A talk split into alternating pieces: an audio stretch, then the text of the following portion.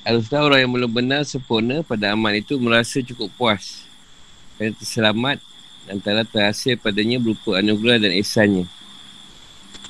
Ia terpabebas daripada kegelapan kufur kepada Islam, iman dan taufik. Bagi amal sebagaimana yang dikendaki oleh setiap hak kewajipan syariah. Keadaan belum benar sempurna itu adalah disebabkan dia belum sampai pada makam yang dikendaki. Iaitu setiasa yakin. Ini ialah kerana dia masih ada dirinya lagi. Belum panak. Dan tidak akan terjadi benar itu kecuali waham dan hayal belaka. Sebaliknya orang yang ada bersama dengan Allah SWT tidak ada sesuatu pun yang demikian ada padanya. Kerana bila Allah Ta'ala itu sendiri ingin menghimpunkan, ini menyatukan hambanya dengannya pasti nafsu dan waham si hamba itu dimatikan dan diluaskan pemberian kunianya dalam makam yakin. Dan dia sendiri akan faham kerana yakin yang setiasa itu gaib dan keadaan tetap kekal. Dan hadir bersamanya. Ini berarti bila sifat-sifat ketuhanan mengambil alih dalam diri seorang hamba pilihannya, diri yang batil dan ini palsu itu akan hancur lebur. Dan hilang musnah dan semua debu-debu hayal yang mengotorkan muka hati itu habis terkikis. Sunyilah hati itu daripada segala yang mengganggunya. Di sinilah bagi-bagi rahsia halus dilimpahkan oleh Allah SWT kepadanya dari alam gaib. Nyalap ke dalam hati itu dan terbayang padanya. Menusi pintu ilham, komputer kebatinannya. Yang dibuka oleh nur cahaya ilahi di muka hati itu. Itu yang dirasa dan dipandang dengan mata hatinya. Iaitu basirah. Siapa dirinya gaib kerana mendapat perhatian dan pandangan daripada hadrat Tuhannya. Pasti dia tidak akan melihat dan terasa ada wujud dirinya dan amalnya.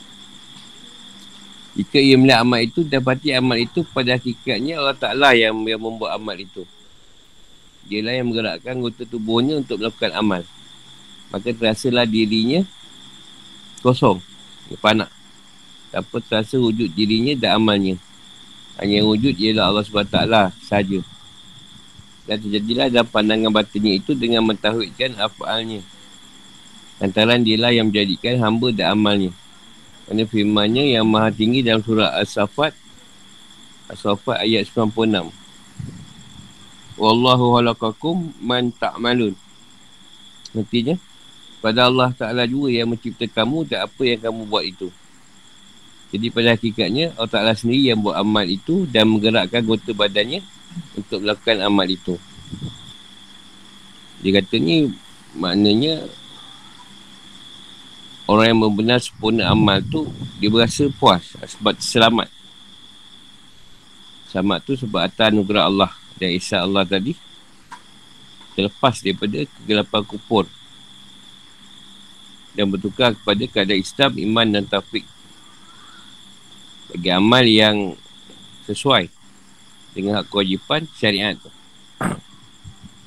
Jadi kalau dia dah merasa puas dengan amal dia, maknanya dia dah rasa diri dia baik bagus bagi orang yang beramal ni dia dah merasa puas. Dia rasa puas tu masalah sikit tu. Dia nak beramal pula lah. Tak puas. Tak puas lah rasa ramal. Tak nak beramal lagi. Jadi keadaan tu bukan dia belum puas. Cuma dia belum sampai pada keadaan makam yakin. Makam yakin yang kata hakul yakin. Dia mau peringkat anu yakin, anu yakin dan masih ada lagi wujud diri dia. Dan bila Allah SWT mengendaki mengendaki dia ni naik. Pada keyakinan yang penuh tu. Allah sendiri akan mematikan. Bukan mematikan mengosongkan nafsu dia. Dan waham. Waham tu dia macam lebih pada angan-angan hayalan macam rasa okey. Dia waham sampai kadang makan yakin tu bahawa kita akan diberi faham. Dan sentiasa merasa keadaan adanya Allah tu tadi. Dan merasa Tuhan tu kekal dengan kita. Dan ada sentiasa bersama kita. Jadi bila sifat ketuhanan tu ambil alih. Pada diri hamba yang dipilih dia ha, benda yang palsu atau yang tak betul tu akan hancur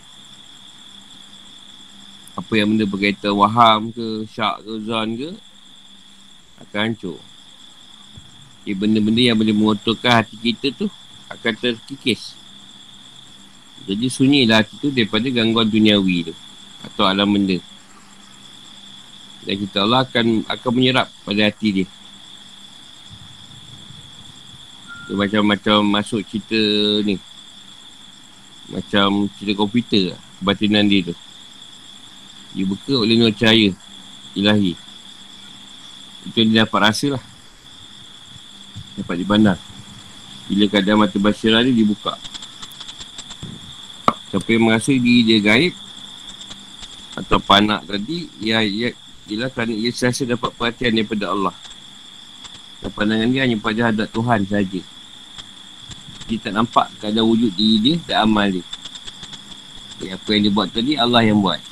Yang gerak apa, Allah yang gerakkan. Yang wujud pada pandangan dia ialah untuk bertahu ke Allah tadi. Pada perbuatan. Jadi, menjadi hamba Rob. Apa yang dia buat, apa yang dia amal tu semua adalah Allah yang jalankan. Kita rasa dia yang buat.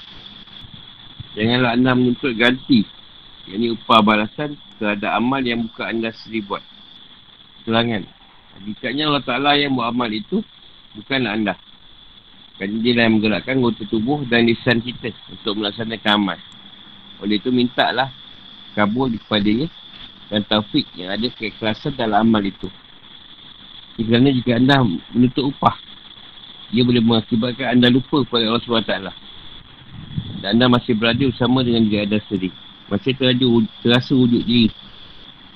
Dan masih ada kepentingan nafsu pada kita. Tapi jika anda melihat dengan keadaan wujud, hakikat wujud amal itu tadi, sebab apa? Maka itulah syurga yang terzahir pada orang ahli tarikat. Ini orang yang berjalan juga pada Allah Ta'ala. Sebab itu ada mereka yang berkata, adanya wujud anda itu adalah dosa yang tidak boleh dikiaskan. Jadi apa amal tadi, jangan dia minta upah. Minta upah pahala ke apa ke. Dengan sebab minta upah tadi boleh mengakibatkan kita lupa kepada Allah SWT. Dan masih ada wujud diri kita lagi kat situ. Jadi kalau buat tu, buatlah dengan kelas. Melihatkan yang Allah tadi yang beri kita kekuatan atau kuasa untuk buat amal tu. Lepas tu kita tengok hakikat beramal tu tadi. Kalau dia tak beri kita anugerah untuk beramal, kita tak kata boleh beramal. Sebab tu pada orang tarikat ni, dapat beramal tu pun dah jadi satu surga.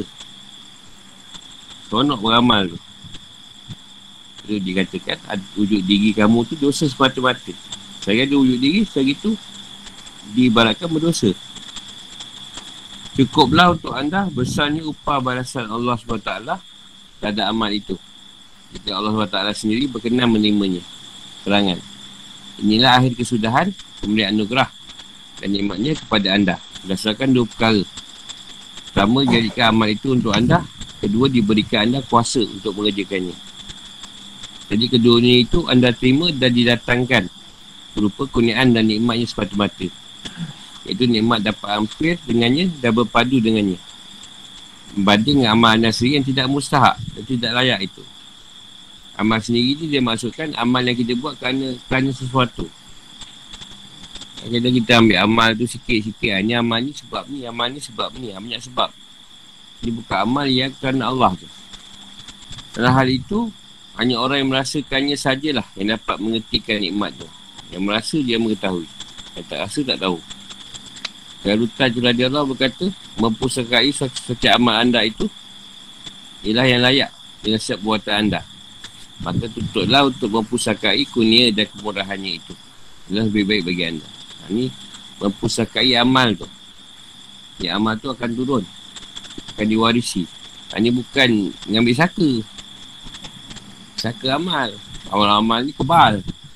Amal ni boleh tebal. Amal ni orang tetap tak lut. Amal ni boleh kaya. Ha. Itu amal amal saka nama dia. Bukan amal tu. Amal yang kat arah Tuhan. Tu nak dipusakai. Jadi kalau kita dapat kesan dia, maknanya akan turun lah pada orang lain. Ataupun kalau keluarga, pada keluarga kita lah. Kita akan beri. Ha, bukan bawa saka.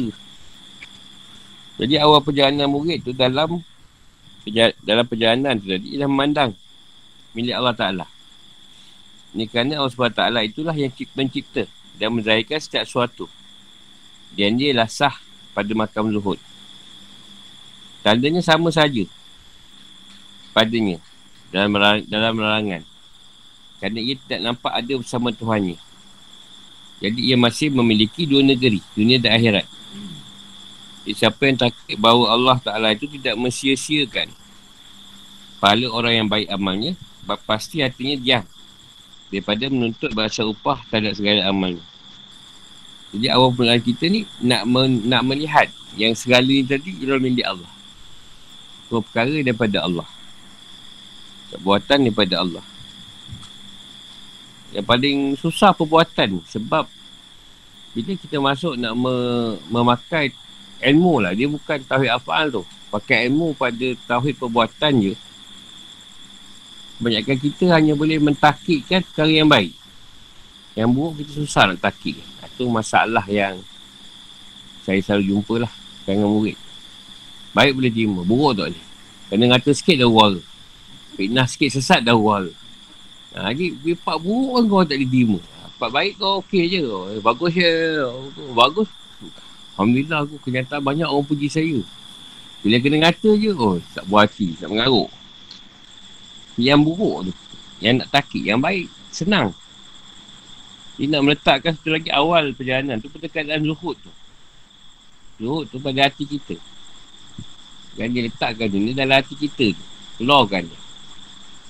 Lagi ada dalam tu, kita tu tak boleh masuk pada hati kita.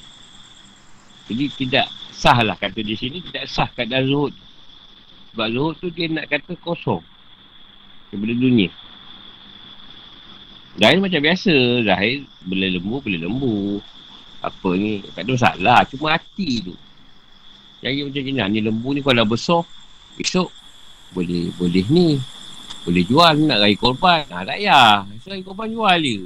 Tak payah pening-pening nak beri. Ni berapa nak letak? Ha, tu banyak ada punya tu. Panjang cerita. Itu saya letak cerita pahala sebab pahala ni Allah dah janji bagi. Dia janji bagi kat kita. Buat je. Yang baik tu dia akan bagi ganjaran. Dan masalah lain ialah kita nak dua benda sekali. Nak dunia dan akhirat. Kalau boleh nak dunia baik, akhirat baik. Tak boleh. Dia mesti ambil satu perkara. Salah satu pilih. Nak dunia ke nak akhirat. Sebab bila kita pilih akhirat, sebenarnya untuk dunia juga.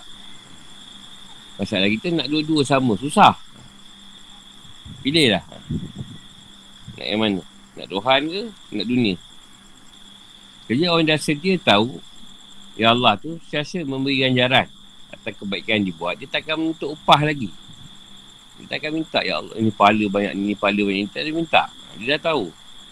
Yang baik tu ada ganjaran dia. Masalahnya kita sikit tau ni, pahala besar ni. Itu yang jadi banyak orang bersedekah tu bulan puasa. Dan lain, tak apa besar pahala dia. Ha, bulan ni kecil. Sebab Rasulullah hadis ni. Hadis ni, sedekah ni dalam Ramadan. Memang lah Rasulullah sebut tu. Tapi takkan bulan lain kau tak nak sedekah. Jadi bila madrasah, bulan Ramadan je yang, yang agak sedap sikit. Bulan lain agak apa juga lah. agak kurang. Sampai amot tu masa tak bayar RM10 apa. Amot tu. Bayar RM10 apa? Dia RM10 tu. Aku tak baca sangat. Bila Allah Ta'ala sendiri nak menampakkan anugerahnya kepada anda, maka dia menjadikan dan mengaitkan amal itu kepada anda keterangan.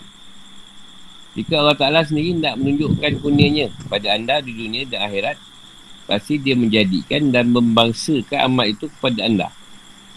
Dalam erti kata atau maksud, dia yang jadikan taat dan mengaitkannya kepada anda. Atau membangsakannya. Itulah anugerah yang amat besar kepada anda, yang mana kesemuanya itu adalah dengan kudratnya. Sedang itu adalah pemberian kurnianya. Jadi anugerah yang Allah bagi tadi dengan kuasa dia. Sedang taat yang kita dapat tu ialah kunia. Pemberian. Kunia tu pemberian. Dengan lain perkataan, dia yang menjadikan anda yang ini berkuasa atau berkemampuan untuk beramal kepadanya dan menunjukkan anda jalan yang menuju ke arahnya dan bantu anda untuk beramal kepadanya. Dengan kuasa amal yang dikurniakan kepada anda, jadi hak anda ialah jangan anda membangsa dan mengaitkannya setiap amal itu dengan perbuatan anda sendiri. Jadi dia yang bagi kita untuk beramal. Dia tunjukkan jalan pada kita. Dia yang bantu kita beramal. Dan dia beri kuasa untuk kita beramal. Jadi janganlah kita meletakkan dengan sebab kita tu amal kita jadi kuat. No, aku lah, takjud. Setiap malam satu rakaat. Ha, tak ada. Jangan tu dah macam meriak pula. Jadi semua tu dia yang bagi kita. Untuk beramal. Susahlah riak sangat dengan amal kita. Tak persin. Tak beri kita beramal haram macam dulu kan. Dulu kita bukan beramal. Tak ada lah. Malas beramal. Baik dia pakai dia mamak nak wala ke. Kita tak beri. Tak beri kunyit dia untuk beramal. Tak beramal kita. Baik buat benda lain. Abu Yazid bersama Raja Allah berkata. Pada awal permulaanku, saya telah tersalah sangka dalam empat perkara.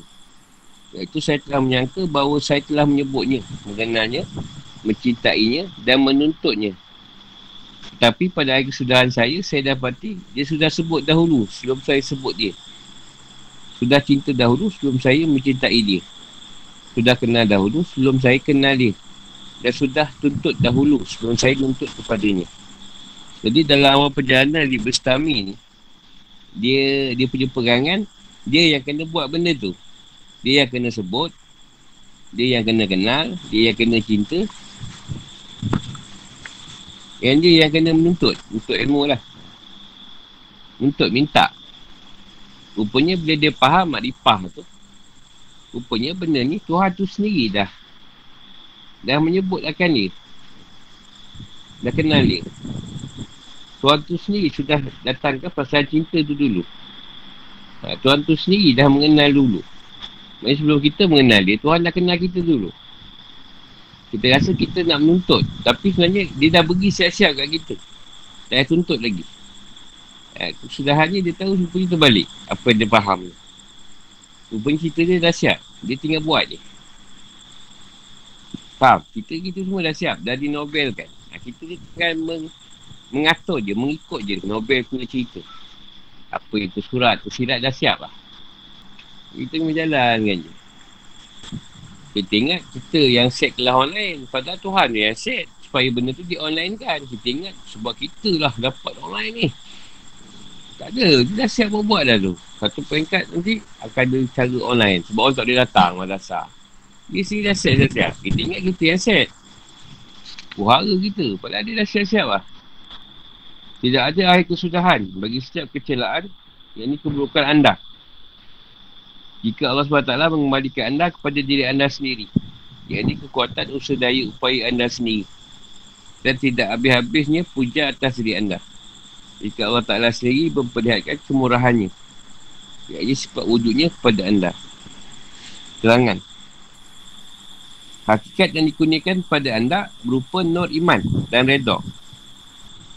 Itu adalah dengan perantaraan atau wasitah apa yang telah, telah terdahulu kepada anda. Berupa inayah ini perhatian Allah Ta'ala dan taufik petunjuknya. Dan doa iman ini terzahir dalam zat anda zat tu diri. Jadi setiap anggota setiap anggota diri anda akan mengerjakan segala macam ketaatan yang lazim kepada makam reda maka dengan nur itu akan nampak nyata lah pandangan syuhud dalam hati yang begitu mesra dengan anggota yang zahir maka tidak akan habis-habislah pujian ke atas diri anda ketika tampak nyata kemurahannya atas sifat wujudnya ke atas anda Maksudnya dia dah kurniakan pada kita iman dan reda tu. Jadi dengan perantaraan dia. Ini dia beri perhatian pada kita dan petunjuk dia pada kita. Bila nur yang diletak dia terzahir.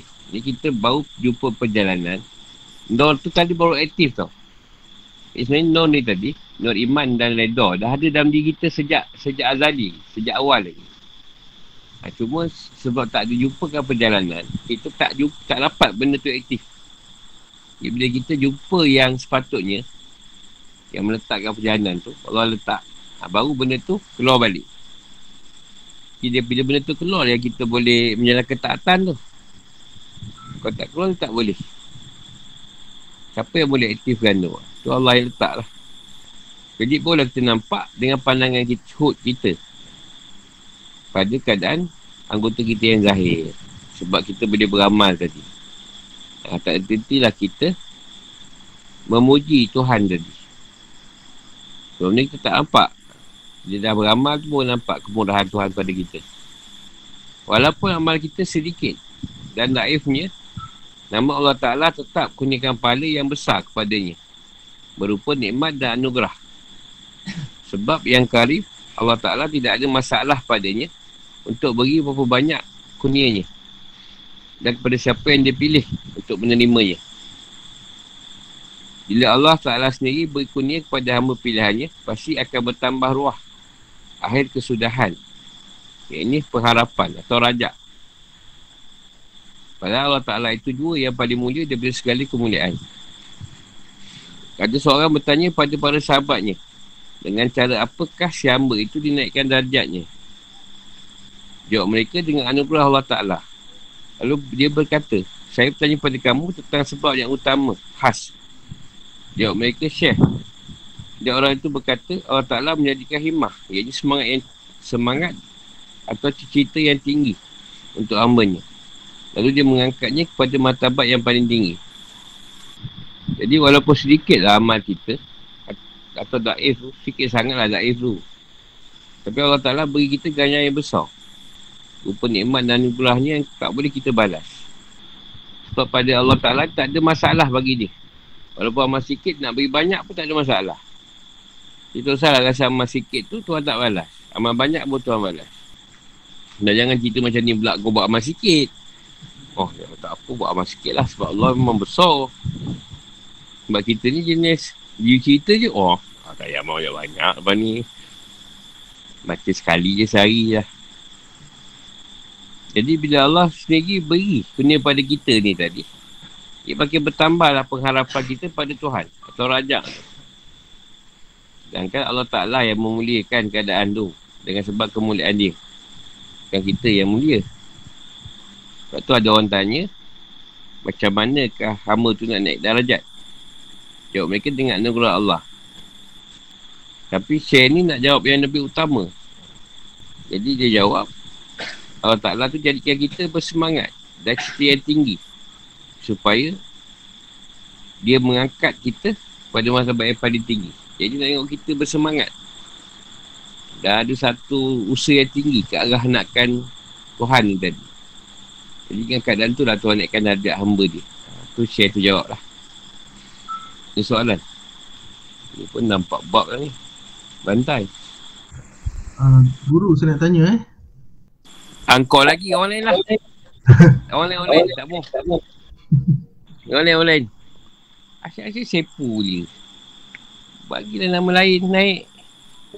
Dia orang tak nak tanya guru biar saya tanya. Ha? Dia orang Tak, tak, nak tanya kat sini.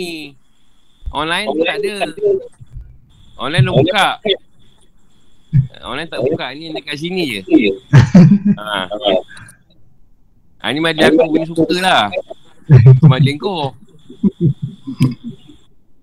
Kau lah belajar free. Ingat guru kau baik sangat eh? Ada soal ni tanya. Jawab. Soal jawab tak? Ini tak mau. Tak mau jawab soalan kau. Kasi jawab orang lain je. Online kau nak tanya last eh. Last sekali ni kan. Aku kumpul soalan. Dah habis kan orang lain tanya. Ni untuk, untuk yang kat sini ni. Yang dekat madrasah. Okey, baik guru. Ha, ni untuk madrasah tu. Yang lain tak apa. Belakang-belakang tak apa. Sumpah banyak sikit. Ni senang faham kot. Pasal dah siap kupas. Bersandarlah. Yang ni berpeganglah selalu pada sifat-sifat ketuhanan Allah Ta'ala. Dan tampak nyatakanlah sifat-sifat kehambaan anda bersungguh-sungguh. Terangan. Jadikanlah sifat-sifat ketuhanan atau rabubiahnya itu yang ini berupa sifat kaya, mulia, kuasa dan kuat sebagai pergantungan anda supaya sentiasa mematikannya. Dia Allah Ta'ala tu. Dalam keadaan berpegang dan bersandar kepadanya. Tanpa melihat kepada yang lain. Dan sedang sedang sifat ubudiah, ini kabar anda yang berupa fakir, hina, lemah dan tidak mampu itu adalah penyataannya. Dan anggaplah diri anda tidak boleh terlepas daripada perhatian dan pandangan Allah. Tegasnya kedua-dua itu saling bertatapan. Saling memerhati antara satu sama lain. Siapa yang ada hubungan dan pertalian dengan sifat-sifat ketuhanan, maka sahihlah. Sahihlah atau takik sifat-sifat kehambaan dia. Siapa yang ada bersangkut dengan sifat-sifat kehambaan, maka benarlah sifat-sifat ketuhanan. Oleh itu, bila sah pengakuannya, ini benar takik dia terhadap sifat tersebut, maka anda akan dipakaikan dengan sifat-sifatnya. Maka jadilah anda kaya dalam keadaan fakir anda. Mulia dalam keadaan hina anda. Hina dalam keadaan mulia anda. Kuat dalam keadaan tidak mampu anda. Tidak mampu dalam keadaan kuat anda. Berkuasa dalam keadaan lemah anda. Dan lemah dalam keadaan kuasa anda. Dan bila semakin bertambah ruah takik anda terhadap sifat-sifat anda, sudah pasti bertambah-tambah pula persangkutan dan hubungan anda dengan sifat-sifat anda. Sehingga tetap pada anda sifat-sifat ketuhanan dalam ain. Subutil ubudiah. Lalu diberitahu kepada anda nama Ghaniyun, Kawiyun, Qadirun, Hadizun dan lain-lain seumpamanya adalah daripada yang sah itlaknya. Ini tidak terikat ke atas hamba ketika sudah terbiasa pada maknanya. Tapi bukan pada hakikatnya. Jadi kepada hamba. Bila anda telah memakai sifat-sifatnya itu Jagalah ia baik-baik Dan elakkanlah daripada buat dakwaan dan pengakuan yang bukan hak milik anda. Sebagaimana yang diingatkan oleh pengarang atau Ibn Atulillah dengan berkata Allah Ta'ala melarang anda mengakui sesuatu yang bukan menjadi milik anda ini milik orang lain. Apakah yang diharuskan atau membolehkan kepada anda mengaku sifatnya padahal dia lah Tuhan seluruh sekian alam dia, dia meletakkan bahawa kita kena meletakkan sifat ketuhanan tu sebagai satu pergantungan bagi kita. Semua sifat-sifat yang kuat yang baik tadi balikkan pada Allah. Dia yang kaya, dia yang mulia dia yang kuat dia yang berkuasa, dia yang berkendak dia apa je lah. Supaya kita merasakan yang dia sentiasa mengawasi kita. Dan pada kita pula kita kena rasa kita difakir, hina lemah tak mampu. Kena berlawan. Kita kena tak kita sifat yang yang lemah yang, yang apa? Yang melawan dengan sifat dia tadi. Kerana kedua sifat tadi dia ber, ber apa ni? Berpandangan. Dia menghadap sama sendiri. Itu yang kata dia kalau siapa yang ada pertandaan dengan sifat ketuhanan dan dah takik pada sifat hamba dia tak ada sangkut lagi kat situ. Jadi barulah Tuhan pakaikan kita sifat-sifat dia kalau kau miskin fakir kaya kan kau. Dan kadang fakir tu dia kaya kan kita. Dan kadang hina kita dia muliakan kita. Dan dalam keadaan mulia kita nanti dia boleh hinakan juga. Kalau kita rasa lemah dia akan kuatkan kita. Kalau tak mampu dia akan mampu kan. Ha, tu maknanya dia dia isi sifat kita tadi. Bila kita letakkan keadaan kita lemah. Kalau kita letakkan kita kaya, Tuhan miskin. Dia terbalik. Engkau dah letak, engkau, engkau kaya, Tuhan jadi miskin. Engkau mulia, Tuhan jadi hina. Engkau kuat, Tuhan jadi lemah. Jadi bila engkau meletakkan sifat tu tadi, Tuhan takkan bantu kau. Sebab dia kata, kau dah kuat, kau buatlah sendiri. Engkau dah kaya, kau, kau pergilah. Buatlah apa yang kau boleh. Kau ada kuasa. Ha, aku gunalah kuasa kau. Jadi Allah takkan tolong kita. Sebab kita dah meletakkan sifat dia kat kita dulu. Patutnya kita meletakkan sifat kehambaan. Barulah tuan pakaikan sifat dia tadi pada sifat yang kurang tadi. Kekurangan tu. Lepas tu kita letakkan kita bodoh. Sebab yang pandai Allah. Kalau kita tak kita pandai, Allah jadi bodoh lah. Dia senang kan. Dia terbalik gitu je. kau pandai, dia bodoh. Dan kau kaya, tuan miskin lah. Ha, itu yang jadi hati tu mesti dibersihkan daripada sifat-sifat yang membawa pada keadaan bongkak sombong. Sebab dia dah pakai sifat ketuhanan. Dia dah pakai sifat ketuhanan dulu sebelum Tuhan yang meletakkan. Ha, ini yang jadi dia rasa dia macam Tuhan. Jadi bila semakin kita meletakkan keadaan tu semakin kuatlah takik kita pada sifat-sifat dia. Dia sifat-sifat ain subudiah ubudiah ni maknanya dia pakaikan. Dia nyatakan sifat-sifat tuanan tadi pada keambaan kita. Ha, kat sini dia perkenalkan nama-nama dia yang batin. Nganyun, Kawiyun, Qadirun, Azizun. Supaya kita tidak terikat. Tidak, tidak terikat ni maksud dia tidak apa ni tidak hanya pada satu perkara maknanya dia luaskan kalau takik tu pada keadaan kebatinan kita sebab takik tu banyak pada batin pada lahir ni pada lahir ni tak banyak takik dia banyak pada batin dia bila hamba dia dah biasa dengan keadaan diperkenalkan pada nama tadi ini hamba tu dah biasa memakai pakaian-pakaian Tuhan tu tadi Tuhanan Ha, cuma dia kata kat sini, jagalah baik-baik. Maksudnya, walaupun dia pakai ketuanan tu, supaya hamba tadi pakai, jangan duk cerita sana-sini. Aku dah macam, dah pakai pakaian Tuhan dah. Ha, kau siapa? Jadi, dia larang kita menzahirkan benda tu. Sebab kat tu, dia akan tegur pula kita. Apa yang membolehkan kau cakap benda tu? Sedangkan dia punya pakaian. Sebab tu kau dah pakai, diam-diam saja ni. Tak usah duk, duk cerita sana sini. Kau kenal tak aku siapa? Lepas tu selalu dengar tu. Kenal lah. Ini kerana jika siamba itu buta mata hatinya, tentu ia mendapati bahawa gerak dan diam, manfaat dan mudarat, memberi dan tidak memberi, suka dan duka adalah terbit daripada yang lain selain Allah Ta'ala. Jika ia melihat kesemuanya itu adalah terbit daripada dirinya sendiri, maka berarti ia mendakwa dan mengakui bahawa sifat ketuanan itu bersekutu. Ia ini berkongsi dengannya. Dan jika ia melihat kesemua itu terbit daripada sesuatu yang lain dan bersandar kepadanya, ini berarti ia termasuk orang yang telah menjadikan Tuhan yang lain ada bersama dengan Allah SWT. Dari jalan yang ia sendiri tidak tahu. Inilah, inilah syirik hafiz yang tidak yang tidak nampak. Hanya kita cerita tadi lah. Jika mata dia tu buta, dia tak nampak semua perkara daripada Allah. Dia nampak semua perkara daripada diri dia sendiri. Ha, ni yang dia kata sifat dia dah Tuhan tu dah satu. Dia dah kongsi pula share dengan Tuhan sifat-sifat tu. Ha, kat sini banyak menimbulkan keadaan syirik tu. Syirik yang tak nampak. Orang hakikat banyak kena lah. Rasa dia dah pakai. Jadi keadaan Tuhan tu tak nampak pada dia. Ha, dia lah Tuhan. Di Syirosan Adam Syiki Raja Allah telah menegaskan dengan berkata sekalian anda itu syirik hafi dan tidakkah terzahir tauhid anda kecuali bila anda keluar daripada diri anda sendiri.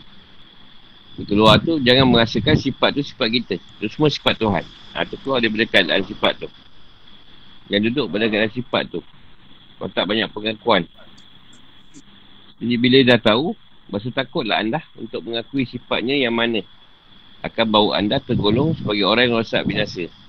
Artinya janganlah anda mendakwa diri anda ada wujud, ada pilihan sendiri, ada ilmu dan ada kuasa bersamanya. Sungguhnya yang paling tinggi untuk dituntut ialah Tauhid. Iaitu tidak ada yang mewujud mereka Allah Ta'ala dan segala sifatnya.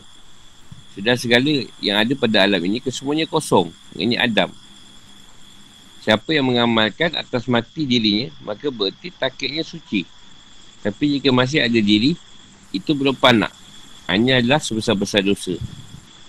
Bila diri yang batil itu hancur lebur dan hilang lenyap, maka sifat-sifat ketuanan itu akan ambil alih dalam diri seseorang dan tempat itu akan diganti oleh keesaan dan bersendirian bersama dengan Allah SWT. Apabila diri dan kedirian lenyap, yang ini panak, maka seorang itu akan sampai ke peringkat bersatu dengan Allah Ta'ala. Bila wujud makhluk bersatu dengan wujud khalik, maka wujud kedua-duanya itu tidak lagi berasingan dan berpisah. Pada hakikatnya yang wujud itu satu, dua. Sehingga wujud yang panak itu tidak akan berpisah dengan wujud Allah Ta'ala yang kekal. Itu tempat makhluk yang dinamakan hamba. Berhadapan dengan kalik yang dikenal sebagai Tuhan tempat yang paling istimewa untuk para ambiak, awliya dan kekasihnya. Sebab itu ketahuilah bahawa ilmu ketuhanan atau rububiah dan pemberian kurnia ilahi itu tidak akan menampakkan cahaya nur hakikatnya ke atas hati anda. Ini dalam batin anda. Sorry sebab anda meninggalkan tabiat kebiasaan yang menguasai diri anda. Jadi bila kita sudah keluar dari keadaan, keadaan diri kita, kita akan rasa takut nak ngaku sifat kita ni. Sebab kalau kita ngaku, dia boleh rosak dan menyaksikan kita. Keadaan diri kita akan wujud balik. Jadi semua perkara tu atas kendak kita. Ini ilmu aku, ini kuasa aku. Jadi yang paling tinggi dituntut tu Tauhid. Itu meletakkan segala yang wujud tadi wujud Allah. Dan sifat itu sifat Allah. Jadi bila kita letakkan semua pada Tuhan, pada yang lain tu kosong. Jadi Adam atau Adum. Jadi siapa yang dalam keadaan dah faham dan dah mati keadaan dirinya atau dah panak dirinya tadi, dia akan nampak semua tu dalam keadaan Tuhan atau ketuhanan. Maksudnya takdir dia suci. Tapi kalau dia masih ada diri dia tu, belum panak, ha, tu sebesar-besar dosa. Jadi bila kita dah letakkan keadaan panak tu, ya benda yang yang batin tu akan hancur lebuh. Akan hilang. Ha, jadi sebab ketuanan yang akan ambil alih dalam diri kita. Ha, ini yang diganti dengan sebab keesaan dan, dan kita akan rasa bersedian bersama dengan Allah Ta'ala. Tak ada sebab yang ada tu semua dia. Dua ramai-ramai pun satu, satu juga. Bukan ada yang lain. Dia juga. Kat sifat berlaku penyatuan dengan wujud Tuhan. Kita tak berasingan lagi wujud tu tadi. Wujud tu satu je. Yang ada wujud Tuhan. Kita tak ada. Ini yang kita rasa macam berhadapan dengan si Khalid. Tuhan tu lah Tuhan kita. Tak ada yang lain. Ini yang dapat jelaskan oleh para ambiak, para rasul, kasih dia. Ia benda ni akan berlaku bila kita dapat meninggalkan tabiat kebiasaan yang menguasai diri kita. Itu je tabiat-tabiat yang melawanan dengan apa yang Allah nak. Itu jadi mengganggu proses-proses sifat tu jadi. Itu soalan. Kalau ikut cerita bab ni senang. Tadi kita pulangkan lah balik sifat tu semua pada Tuhan. Itu daripada senang. Nak sebut sifat Tuhan tu banyak sangat. Pulang lah. Kalau, kalau orang nak mengata kita, salah ke Tuhan nak mengata kita? Kalau nak puji kita, salah ke Tuhan nak puji kita? Kalau kita dah kata susah, salah Tuhan nak bagi kita susah. Kita sakit, salah Tuhan nak bagi kita sakit. Ha, jadi, pulangkanlah balik. Pada Tuhan tu balik. Supaya kita terlepas daripada makam-makam asbab. Makan sebab tu yang masalah. Kalau ni sebab ni, kau ni sebab ni, ni sebab ni. Panjang kita sebab pun. Ha, yelah. Contohlah kita nak nak buat sesuatu lah. Tak kisahlah nak repair kereta kita rosak. Dia rosakkan kereta tu dia rosak kereta tu dia siri datangkan cerita supaya kita repair. Dia juga yang repair kan? Dia juga yang cas pecah mahal terima je lah. Jangan bising kan? Dia tahan juga. Tuhan cas kali ni. Sebab dia cas sebenarnya dia tahu kita ada duit. Cuma kita je rasa mahal sangat. Padahal duit tu sebenarnya ada.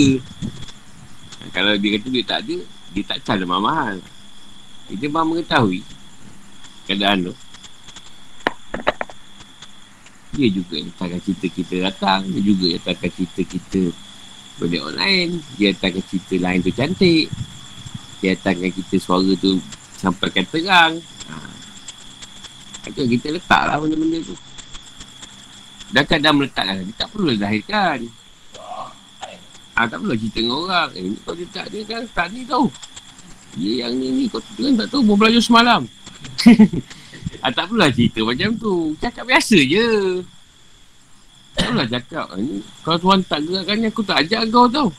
Ha, tak payah sebut. Eh, jom pergi belakang Ha, cakap je lah macam tu biasa. Tak adalah cakap. Tuhan dah gerakkan aku tau. Ajak kau. Yang member lah. Tuhan tak gerakkan aku pun. Ikut kau. member tu patah balik juga. Jadi benda macam tu tak perlu dizahirkan dalam hati je. Kau orang menyampah pula kita. Menyampah juga orang dengar. Balik. Hmm. Banyak pula susah ukur ni. Apa sebab Tuhan suruh? Ah, banyak pula cerita Tuhan tu. Ini kisah ukur, kisah ukur je. Tak isap kan tak kau lah. Masalah pun. Ha, perbuatan mana susah sebenarnya. Tauhid, tauhid afa'an. Apa yang suka. Sebab tauhid afa'an tu dia sekali dengan dengan asma. Siapa buat dia? Ha, asmaknya dia. Jadi siapa buat dia? nak letakkan dia tu pada semua perkara. Bukan senang. Yelah, masa kita masih perlu meletakkan takik tu. Eh, buruk tu banyak pertikaian lagi lah. Jadi kita kena latih lah keadaan menima yang buruk tu. Yang baik senang, yang buruk tu. Kita ni belum lagi kena bom macam kat Palestin tu. Ha, okey lah lagi kena bom ha, macam kita. Kita pun tak tahu nak takik. Takik kita ni kat mana ni kan. Ha. Ni semua dah mati ni kita seorang hidup. Ha. Kita ni aman lagi. Tu yang kata kita masih banyak belum diuji lah. Kita banyak diuji dengan fitnah lah. Kan fitnah pun dah tak tahan. Sebab tu orang pandai. Dia akan hantarkan memang tak seberat bom menghempas rumah kita ramai mati. Tapi fitnah tu yang lebih berat. Fitnah tu lebih berat sebenarnya. Dalam surah yang tekankan fitnah tu tidur. Jangan hidupkan dia. Jangan dijagakan fitnah. Fitnah tu bahaya. Biar bom atom.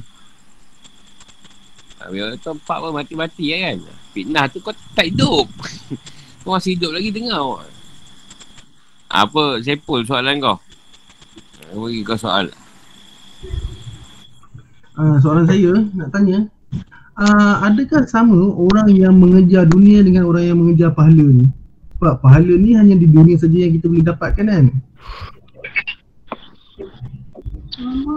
Dia, dia sebab tu dia suruh ikut ilmu supaya kita faham yang pahala tu macam siap perkara yang baik Allah akan malas dengan pahala. Kita dah faham tu dah. Tak usah minta lagi.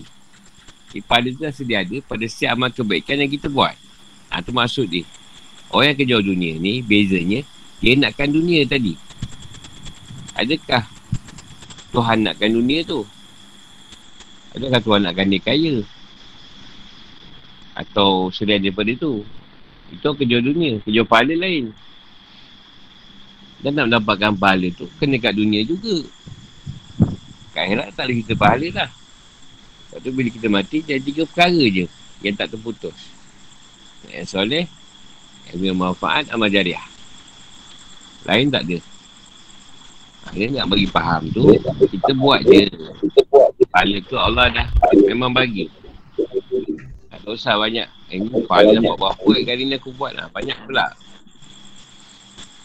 Alah, contoh kau dah kerja. Kau kerja. Kau dah tahu gaji. Kau setiap bulan diberi RM1,200. Dah lah, takkan kau tanya, bos, uh, saya buat hari ni kerja, ada tambah gaji lagi tak? Kau tak tanya, memang gaji kau rupa tu ke? Kau kerja je lah. Cukup bulan gaji masuk. Mereka ada bonus. Macam tu lebih kurang. Eh, nanti hari kau tanya bos kau. Buat ni sebab, oh, ni buat ni gaji naik. Buat ni tak ada naik je. Sama je. Kerja dunia tadi, dia nak dunia. Dia semayang ke sebab nak bagi orang tengok. Dia beramal sebab nak bagi orang tengok.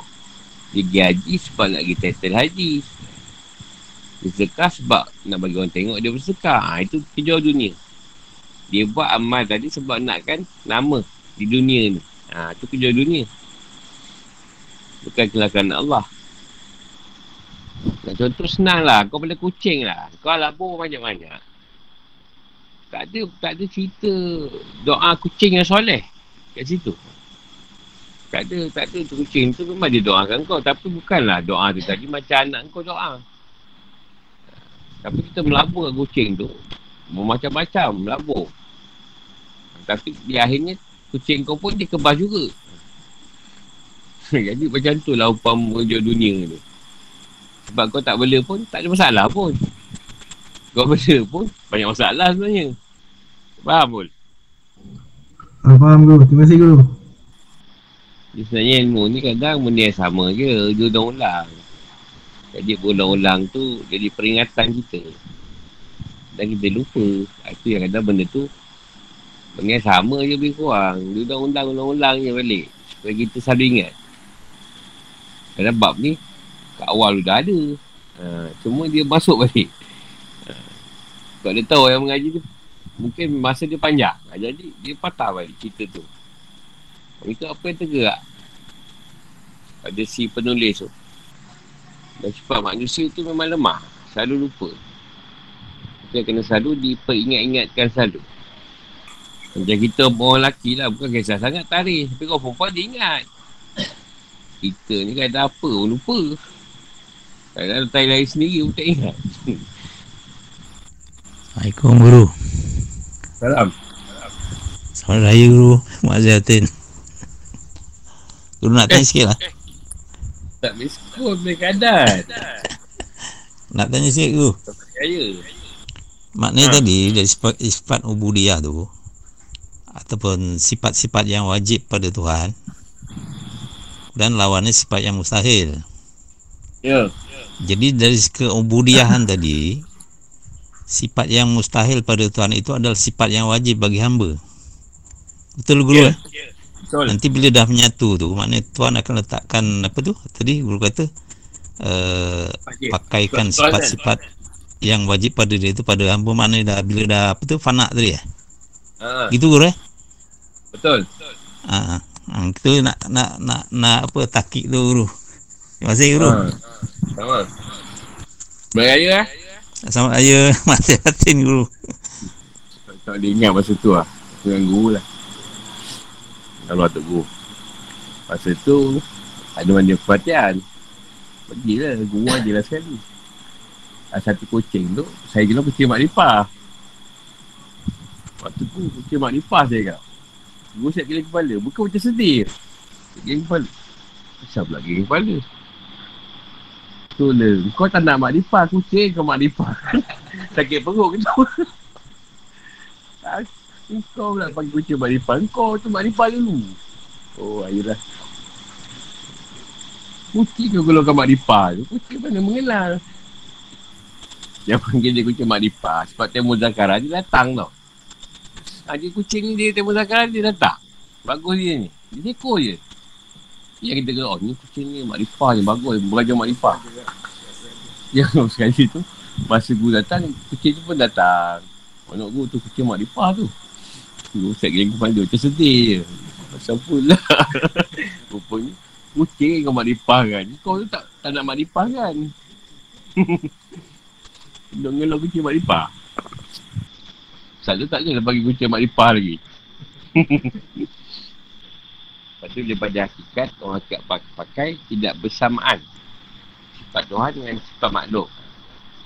Itu yang kata sifat yang pada wajib pada Tuhan yang usai kita pegang. Yang usai tu kat kita. Contoh wujud. Mustahil kita nak wujudkan apa. Wujudkan tiap gigi sekarang. Sebab tu lah. Wujud kan? nak kena makan kan? Nak kena makan pun nak kena wujud makan tu kan. Bukan kita boleh wujudkan. Sampai kat awal lah. Tidak bersamaan. Sebab Tuhan sifat makhluk. Bila sifat ketuhanan dah masuk pada hati kita. Tuhan dah letakkan. Ha, tu buatan keciptaan. Ha, tu dia pakai lah makbud. Bila Allah. Tak ada nitai selain Allah. Jadi semua keciptaan nampak pada Tuhan. Tapi yang nampakkan tu pada Rasulullah lah. Sebelum Rasulullah tu pada Syekh atau guru tu. Syekh yang mengajar. Syekh pada Rasulullah. Lepas tu pada Tuhan ciptaan tu. Selesai tu barulah mawujud Allah. Jadi yang wujud mereka Allah. Ha, tu pada makrifah. Tapi nak melepasi pekat pertama tu. Kadang kita samakan je sifat tu tadi. Kalau dia tanya, ha, kau, aku pakai wujud. Kau pakai wujud juga. Wujud kau macam mana? Apa yang kau wujudkan? Aku dah tak kau sifat wujud. Apa kau wujudkan? Kau kata, kau pakai sifat wujud. Macam aku. Kau tak jawab, tak lepas. Tak dapat jawab, tak lepas. Nanti tak bila semua dia tanya balik soalan ni. Dan jarang sekali lepas. Biasa kalau betul, kita jawab tu, tak ada persoalan yang seterusnya. Tapi kalau salah, ha, dia ada soalan seterusnya. Sebab Syed Takik ada soalan ni. SPM pun senang. Tak lepas soalan tu, tak, tak lepas. Takik dia. Tak buat pakai eh. Dia dia di Ustami. Tadi dalam kita baca tadi. Siapa yang mengenal Tuhan dulu? Tuhan yang mengenal kita dulu ke kita yang mengenal Tuhan dulu?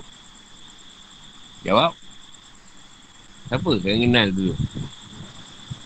Allah yang mengenal kita dulu ke kita yang mengenal Tuhan dulu? Ha, bukti Macam mana dia mengenal kita dulu? Hmm.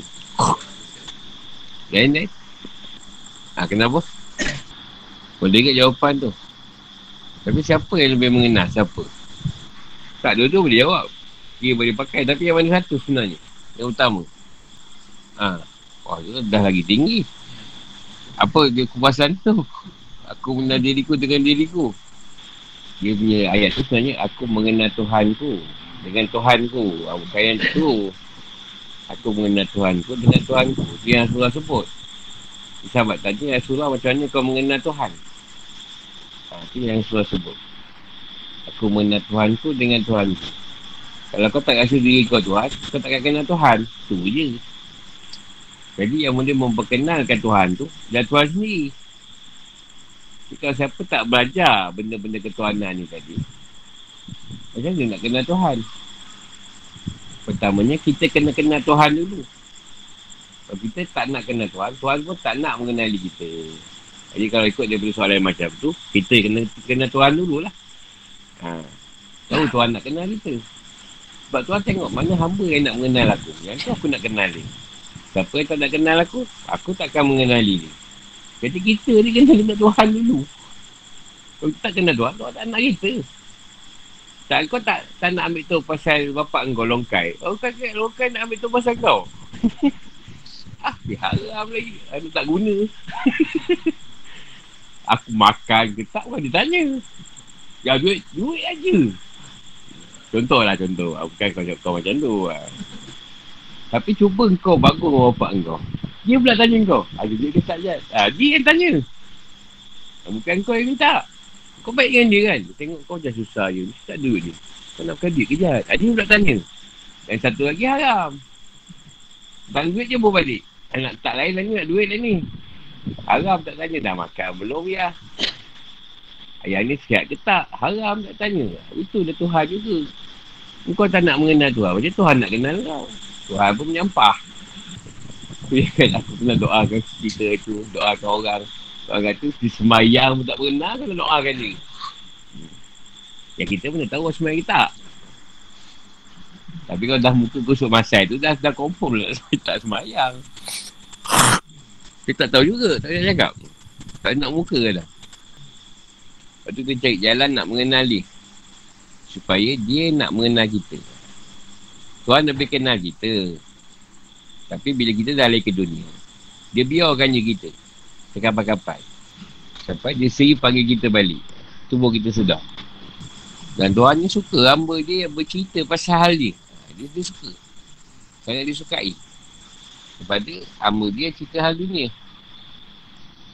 Nak cerita dunia boleh. Tapi cerita berkaitan dia. Ha, dia ada kat situ. Bukan tak wujud. Dia wujud dalam cerita tu. Ha, ya. Ha. Dia tak bagi, tak dapat. Jadi, jangan letakkan sebab kenapa dapat beli tu. Ha, bila kita letakkan macam itulah. Jangan letakkan sebab kenapa kita dapat beli tu. Letakkan dia nak kita pakai. Ha, sebab tu kita dapat pakai. Walaupun umur kita kira 80 tahun. kalau kalau dipikirkan 80 tahun, siapa nak bagi? Ha, tapi dia nak bagi, dia bukan kira. Ah, ha, apa cerita tu? Mulai esok. Sama. Assalamualaikum. Terima kasih. Terima kasih. Terima kasih.